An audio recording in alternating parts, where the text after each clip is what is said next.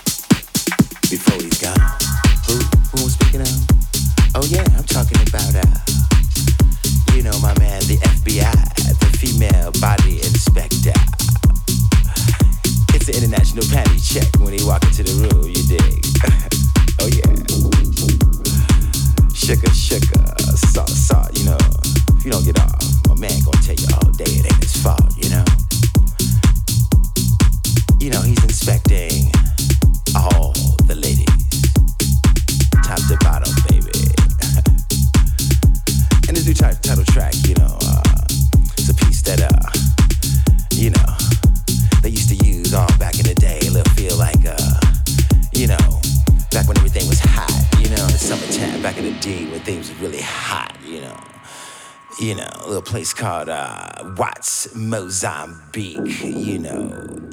It was a cool place, you know, it was a place you could go on stage and, uh, you know, just let your nuts hang, you know what I'm saying? It's, uh, you know, it's one of them kind of things where, uh, you know, you might see a babe, you know, she just in town for one night only and her girlfriends want to show her a good time, you know.